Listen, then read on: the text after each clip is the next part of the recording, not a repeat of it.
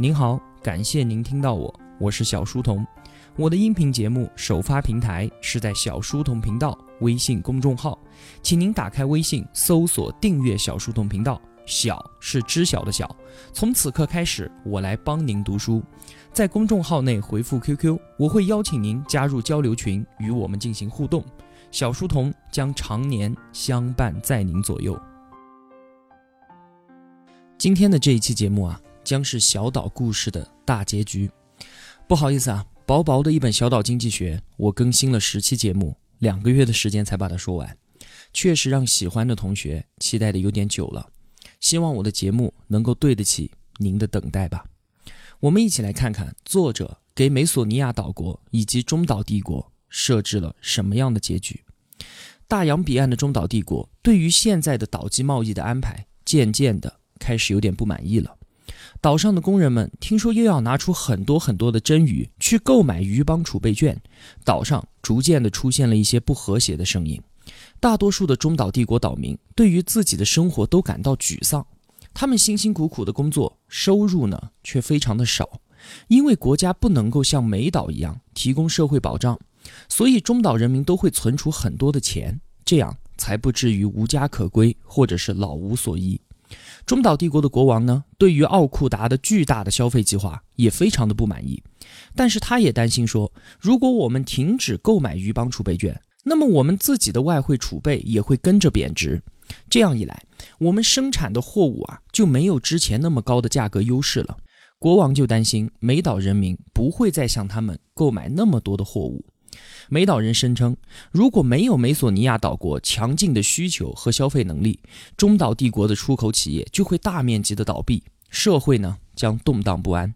国王一想到这里啊，也是进退维谷，只好安于现状。有一天啊，突然有一个中岛的平民溜进了王宫里面，向忧心忡忡的国王进言。农民说：“陛下，我听说您正在被鱼的问题所困扰，也许我能够帮得上忙。”国王有点不耐烦，这可是涉及贸易、储蓄、投资和计划的大问题。你一个农民，你能懂什么呢？农民说：“啊，我虽然知之甚少，但是我明白，在我们的村子里，人们除了木头的饭碗之外，一无所有。”我们就靠出口木碗为生，我们用木碗来换纸币，再把纸币存起来养老。我们自己生产木碗，可是我们却用不上它。我们把鱼都放在地上吃，这样很不卫生。那我们为什么不自己使用木碗呢？这不是更简单吗？这样一来，我们可以通过自己的劳动提高我们自己的生活水平。陛下。在您的英明领导之下，我们现在能捕获很多很多的鱼。我们要做的就是在我们自己的岛内找到那些愿意用鱼来交换木碗的人。这样一来，我们的产能可以在国内消化掉，人们都会有更多的碗和更多的食物。国王有些疑惑不解，但是美索尼亚人比我们要富有的多啊！他们有强劲的购买力，他们可以支付更高的价钱，他们手中可是有鱼帮储备券的呀。陛下，但是我真的看不出来，为什么我们需要他们的鱼券呢？如果没有我们的鱼，没有我们的碗，那么那些鱼券还有什么价值呢？我们能够生产产品，同样的，我们也能买得起他们。我们何必要把这些好处白白的送给美索尼亚人呢？农民简单的话给中岛国王留下了深刻的印象。他决定改变国策，不再购买鱼帮储备券。从现在开始，中岛帝国只接受真鱼。鱼帮储备券最大的买主中岛帝国减少购买之后，鱼券的供给瞬间过剩，供大于求的时候，价格必然会下跌。鱼帮储备券持续的贬值，没有人愿意继续持有它。小谷岛还有狂舞岛也和中岛帝国一样，限制购买鱼帮储备券，卖主多，买主少，鱼券掉入了万丈深渊。然而，中岛帝国手里也攥着大把大把不断贬值的钞票，卖不出去。中岛帝国的国王认识到啊，事态的发展已经完全超出了他的控制。他明白，中岛帝国持有的鱼券很快就会变得一文不值。国王赶紧告诫自己的子民们说：“我们要咬紧牙，一起度过这个难关。”国王向他们保证，短期的痛苦之后，很快就会换来长期的收益。不出所料，中岛帝国储备的鱼券成了一堆的废纸，很多企业倒闭，经济陷入混乱。不过呢，正如那位农民所预见的那样，其他的企业很快的就发展了起来，利用闲置的产能制造中岛帝国人们真正需要的东西。正如那位农民所预料的，虽然损失了大把大把注定贬值的鱼券，但是中岛帝国的经济蓬勃发展了起来。我们把视线再回到美索尼亚这边，事态发展的方向恰恰相反。目前只有很小型的捕鱼器还能够使用，银行的技师们工作起来比以往更加的拼命，也更加的富有创意。关鱼的尺寸严重的缩水，通鱼膨胀，卷土重来。很快的，关鱼小到需要把五十条甚至是一百条鱼捆成一捆，岛民们每天要吃掉两百条鱼才能够充饥，任何鱼帮储备券形式的存款都变得几乎一文不值。这就是所谓的恶性通鱼膨胀。由于进口中岛帝国的产品越来越少，钞票贬值，商品稀缺，物价飞涨。在一场混乱的公众宣传运动中，参议员们指责说零售商哄抬物价。他们宣称啊，只要贪婪的商人们同意由我们政府来控制产品和服务的价格，那么通鱼膨胀就会结束。但是这些治标不治本的措施，只不过是在弄巧成拙罢了。政府能做的仅仅只有限制产品的售价，但是货币却依然不断贬值，使得厂家和零售商都没有任何利润可言，因此他们都停止了交易。岛上的居民们感受到了鱼帮储备券出了问题，纷纷把剩下的储蓄存入了海外银行保值，以免受到参议院的剥削。但是参议员们注意到了这个趋势，马上制定法律，禁止人们向海外转移存款。所有的人都害怕鱼缩水，因此根本没有人长期把鱼存在银行里面。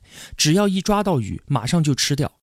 这就回到了经济发展之前的时候，这个岛上没有了储蓄，没有了信贷，也没有了投资。参议员们也没有想出什么好的主意，他们又故技重施，研究起了下一个刺激消费的计划。显然，以前刺激经济的举措都太微不足道了，下一轮刺激计划一定更加的庞大。然而，没有人清楚我们还能用什么来再次刺激经济呢？正当他们心情低落的时候，海平面上出现了中岛帝国的货船，大家的心情一下子就好了起来。参议员们高兴坏了，他们向岛民们说：“中岛帝国的人一定是认识到了自己的错误，后悔当初放弃了鱼卷，现在他们会再次把钱存到我们的鱼帮储备银行。”但是，中岛帝国的货船靠岸之后发生的情况完全相反。中岛帝国代表分头行动，推着满载真鱼和鱼卷的独轮手推车，分散到美索尼亚的各个角落。他们见到东西就买下来，因为美索尼亚已经没有人再拥有真鱼了，所以中岛帝国人的购买力比任何的美索尼亚人都要强。他们买下并且分解了美岛引以为傲的自来水系统，装到货船上面去。他们买走了所有的驴车、冲浪板、渔网、二手小鼓，甚至就连巨型捕鱼器也没有放过。此外，他们还将闲置的公寓抢购一空。这样一来，中岛帝国的工人们终于拥有了自己的度假棚屋了。只是这些棚屋都在美岛上面。中岛帝国人一番疯狂的购物之后，转身就离开了。他们带走了所有值钱的东西，留下了他们积攒多年的鱼帮储备券。现在啊，美索尼亚人至少生火做饭有柴烧了。不过呢，能不能找到东西吃？就是另外一回事了。参议员们研究了这个灾难性的结果，他们不明白究竟是哪里出了问题。他们促进了消费，可是为什么经济就是不增长呢？最后他们清楚了，其实问题比他们想象的要简单的多。面对急于知道答案的人民，奥库达说出了一个政治家所能想到的最真诚的话。他说：“我们现在还有谁知道怎么制作渔网吗？我想，我们应该自己抓鱼了。”在故事中，美索尼亚的结局惨淡，但美国这个超级大国却未必是同样的命运。不幸的是，美国的领导人依旧在推行消费计划，而且数额越来越庞大。实际上啊，正是类似的政策才引起了经济危机。他们越是执迷不悟，那么最后的结局就会越加的悲惨。虽然用政府经济刺激计划来应对资本主义的失败，这一想法是凯恩斯的首创。但是，直到美联储的前主席格林斯潘和本伯南克、前总统小布什还有奥巴马登上历史舞台之后，这一思想才开始成为体系。零二年以前，我们从未见过如此庞大的联邦赤字，现在每年都超过一点五万亿美元。如此大规模的实行超低利率和操控信贷市场，也是前所未有的。虽然错误如此明显，但是美国还是一错再错。早在零二年的时候，也就是充斥着大量不当投资的互联网经济时期，数百亿美元的资金涌入到了毫无前途的互联网公司里面。那个时候，经济本来应该进入一个长期衰退时期，但是新当选的小布什并不希望糟糕的经济环境影响他连任美国总统，所以选择了凯恩斯主义的解决办法，政府支出和宽松信贷都达到了前所未有的规模。因此，零二年到零三年的这场危机是历史上看似最轻微的一次，但是。它的代价却是长期而沉重的负担。这场危机结束的时候，经济失衡的现象比以前还要严重的多。按道理来说，这种情况是本来不应该出现的。我们期待的是实实在在的经济增长，结果呢，却吹起了一个更大的资产泡沫——房地产。它只是暂时缓解了互联网泡沫破裂之后的压力，不断上涨的房价表面上看确实带来了很多的好处，于是人们就误以为那就是经济健康的证明。但是，正如我们所看到的，所谓的强劲势头不过是海市蜃楼。六年之后，下一次危机爆发了，但我们仍然没有从这些错误中学到任何有用的东西，这才是真正的悲剧。政客和经济学家们不仅误判了零八年经济危机的起因，还开出了错误的药方。金融危机发生数月以来，大家一致认为是因为缺乏足够的监管才会酿成这样的苦果，很大程度上忽视了政府和美联储的责任。结果，不该来的财政支出和限制性规定越来越多，该来的储蓄和自由企业却在不断的减少。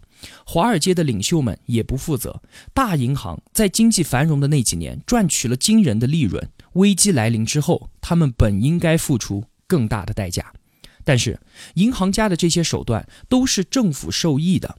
美国的领导人很不理智地鼓励购房、抑制储蓄、鼓励借贷，这些因素共同作用破坏了市场。美联储、联邦房屋管理局、房利美、房地美。他们本就是伪装下的政府机构，政府制定了许多政策，这些政策有利于房屋买卖，消除了制约信贷发放的因素，其结果就是形成了一个信贷和房地产泡沫，一个在破裂之前只能继续膨胀的泡沫。人为制造的低利率使得经济看上去很健康，它使原本高不可攀的房子。变得唾手可得。前美联储主席格林斯潘本人也是积极的鼓励购房者参与其中。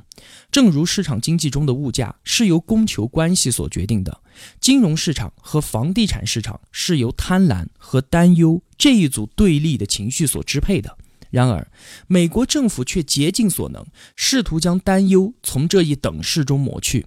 他拒绝顺应市场的力量，不严格控制过度消费，不允许错误投资变现，不补充已经枯竭的储蓄，不为资本投资提供资金，不帮助工人从服务业转移到制造业。如此一来，美国政府实际上是拒绝了良药，加重了病情。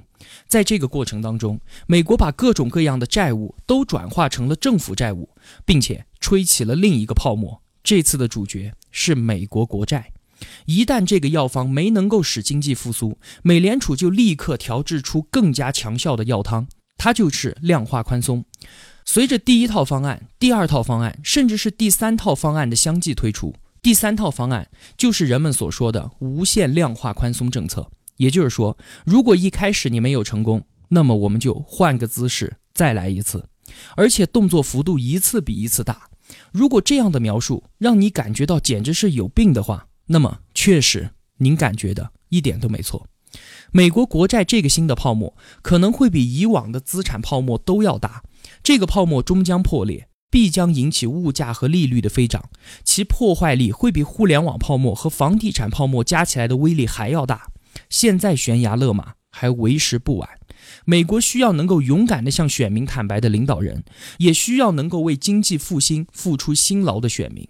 多年以来，美国人一直都入不敷出。现在，他们必须下决心去过量入为出的生活。如果能够做到这一点，并且任由自由市场的力量发挥作用，他们就能够重新平衡经济，为实实在在的发展打下基础。然而，他们选择寄希望于信贷、印钞机以及政府承诺的毫无痛苦的解决办法，那么他们都要回到徒手抓鱼的状态。好了，这些就是小岛经济学的全部内容。下一本书我们说什么呢？暂时我先不公布吧，留个悬念，请您给我一段时间，我会很快回来的。小书童不才，在您面前献丑，只愿与您结伴而行。如果我对您有帮助的话，还希望您能打赏一些。小书童感激一路陪伴的是这样慷慨的您。读书分享是一件很苦的事情，我很需要您的陪伴与支持，这是小书童在这条路上不断前行的根本动力。请您把我的节目分享到朋友圈，让我们在相互陪伴、见证彼此成长的同时，能够感染身边最亲近的人，一同成长。小书童在此叩谢。